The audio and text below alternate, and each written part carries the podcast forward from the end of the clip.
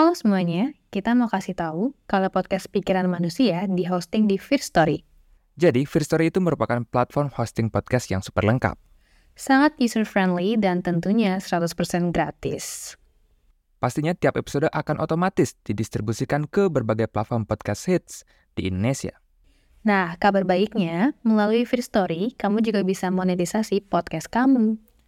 Jadi tunggu apa lagi? Raih potensi maksimal podcastmu menggunakan tools dari platform hosting terbaik untuk podcaster. Daftar sekarang di fearstory.me dan bawa mimpi podcastingmu menjadi kenyataan.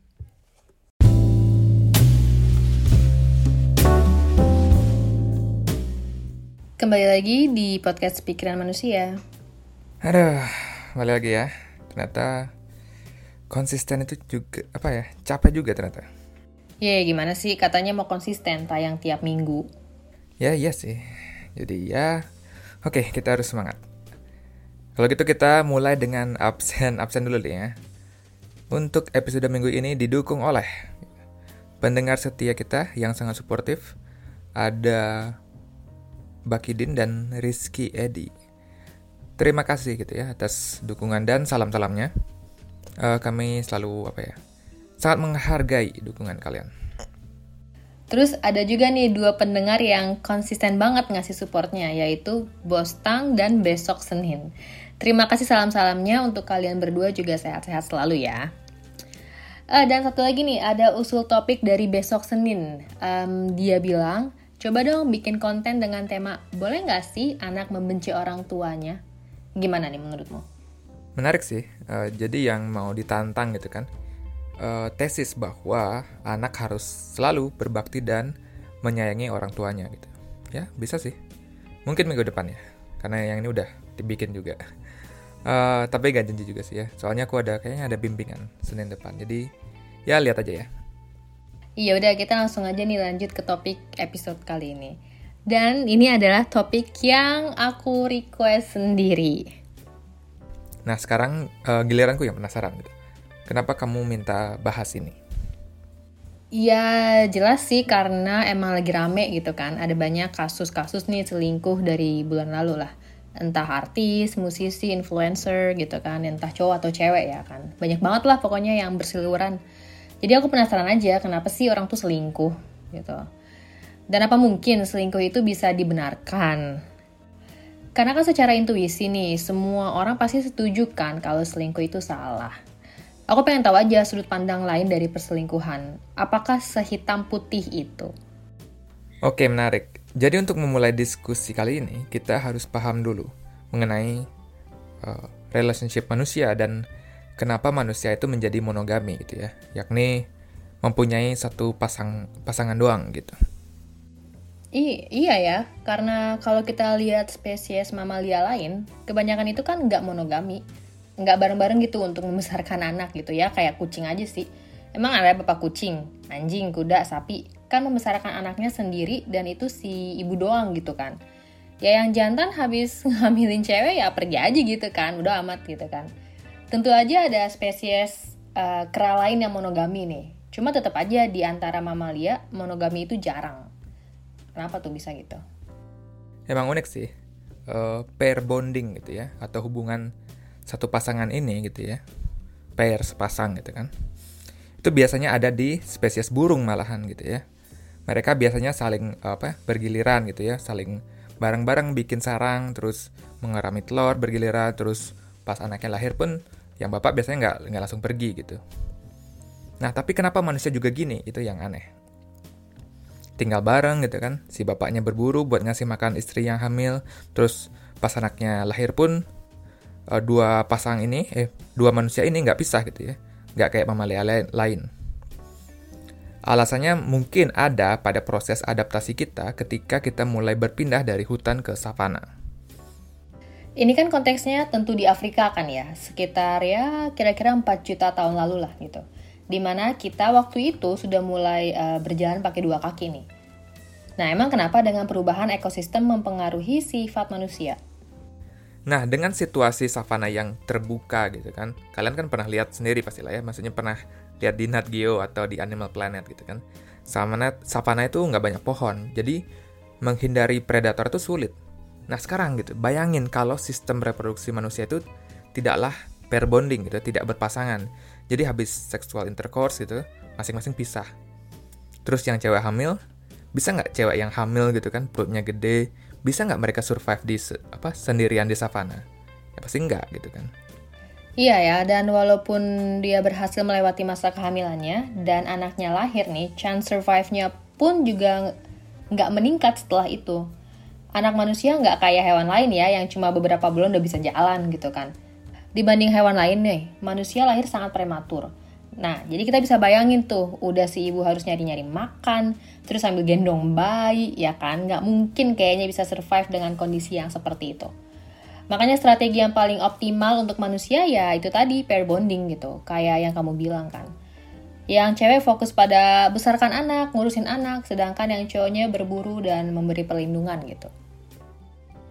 Nah, gitulah kira-kira basic idenya kenapa kita menjadi spesies yang monogamous gitu ya. Mono itu kan satu gitu, games itu pasangan gitu ya, satu pasang. Nah, tapi belum tentu juga uh, apa seumur hidup monogami gitu ya dengan pasangan yang itu maksudnya. Kalau pasangannya meninggal ya manusia akan uh, cari yang lain ataupun kalau pisah cerai ya bakal cari pasangan lain gitu. Maka dari itu kita lebih tepat disebutnya sebagai serial monogamous gitu. Jadi tetap berpasangan cuma nanti bisa berganti gitu, kayak gitu. Nah, dan itu juga gitu ya. Kayak tadi berburu dan mencari proteksi gitu. Juga alasan kenapa cewek itu lebih punya syarat gitu ya. Ketika nyari pasangan, punya pasangan ideal itu seperti apa gitu. Iya ya, kalau cewek tuh lebih selektif gitu. Bener gak nih, cowok bisa ngelindungi dari singa? Bisa gak nih berburu dia gitu? Ya kalau ngelihat kondisi masyarakat modern kayak sekarang, ya lebih ke kayak karirnya gimana nih, nanti kalau udah nikah tinggal di mana nih, ada visinya nggak, kayak gitu-gitulah. Ya makanya menurutku memang cewek emang harus gitu ya, harus punya standar cowok seperti apa yang dia mau. Jangan jangan asal terima aja gitu kan. Biar kalian bisa survive nggak nantinya kayak gitu. Kalau udah berpasangan gitu. Dan karena kebanyakan yang dengerin ini cowok juga gitu ya. 18 sampai 22 kan juga yang dengerin gitu ya. Mungkin harus perlu naikin value kalian gitu biar cewek punya alasan kenapa mau sama kalian gitu lah malah jadi kayak podcast nyari jodoh nih oke okay. tapi gimana dengan beberapa budaya yang memperbolehkan lebih dari satu pasangan Terutama cowoknya satu sedangkan istrinya banyak. Uh, gimana kamu jelasin fenomena itu? Tentu cukup banyak uh, budaya masyarakat yang memperbolehkan poligami gitu ya, lebih dari satu pasangan.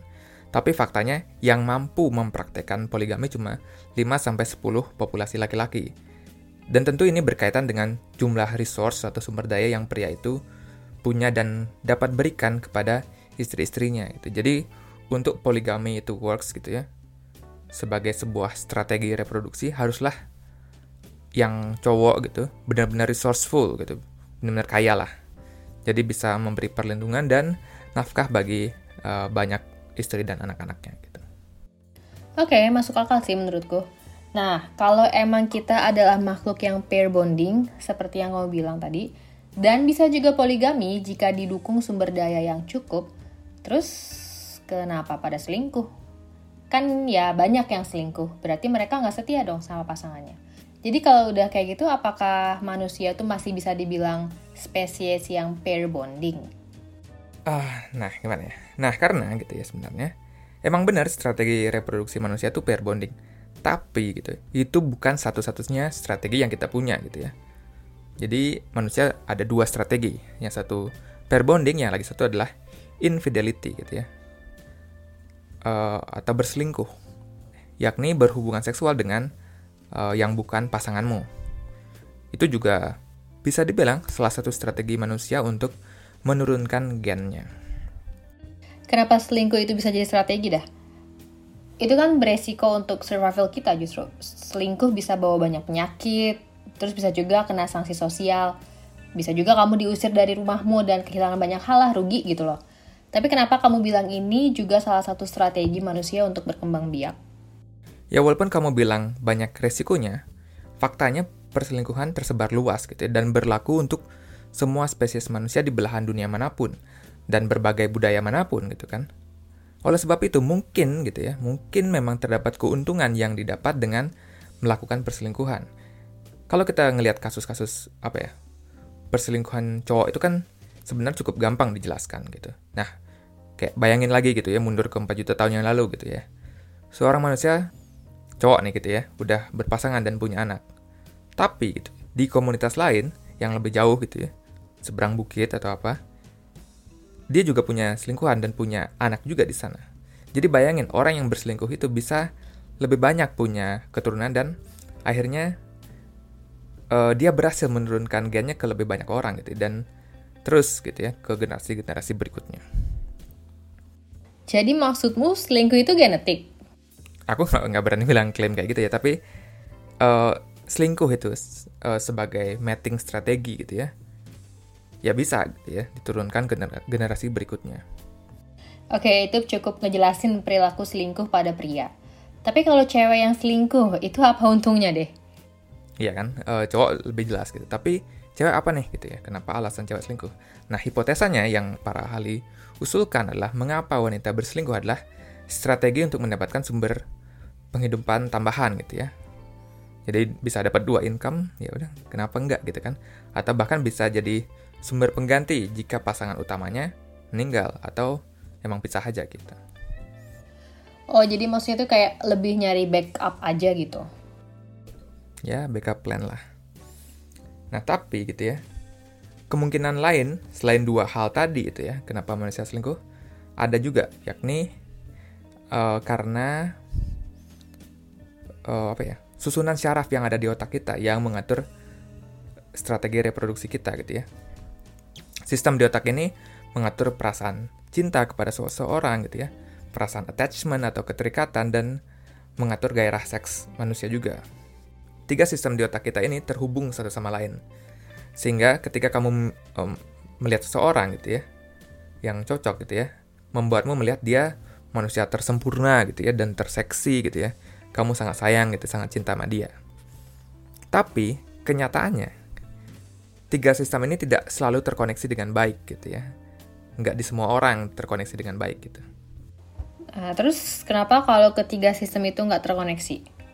yang mungkin terjadi adalah orang uh, yang dapat memicu gitu ya perasaan cinta, perasaan keterikatan gitu ya, dan gairah seks itu adalah tiga orang yang berbeda gitu.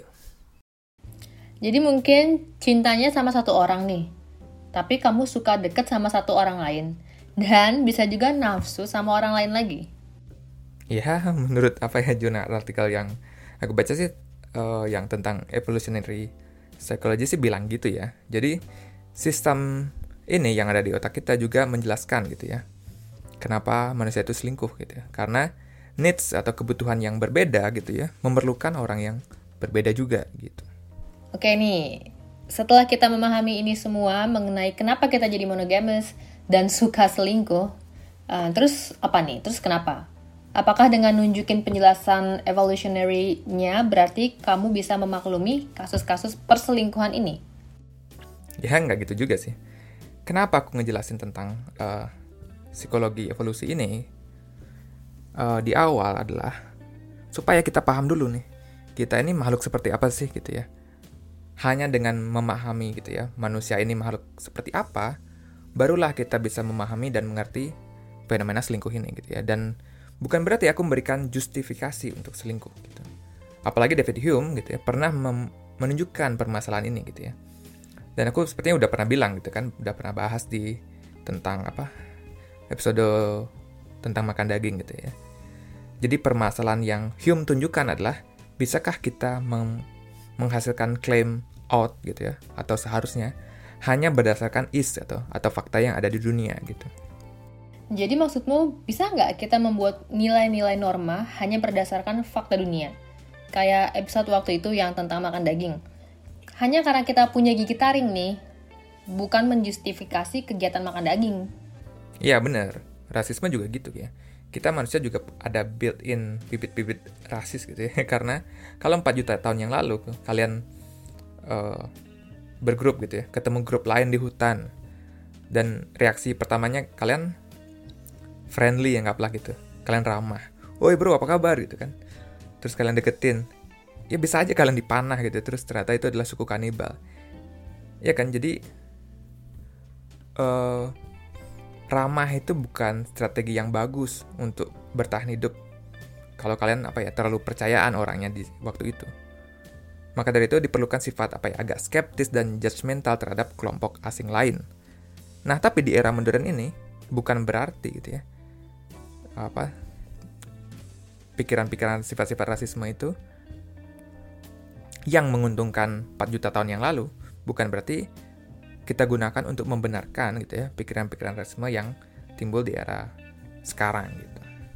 Jadi maksudnya meskipun memang tendensi manusia untuk selingkuh dan memang merupakan salah satu strategi manusia untuk uh, berkembang biak, bukan berarti itu dibenarkan ya.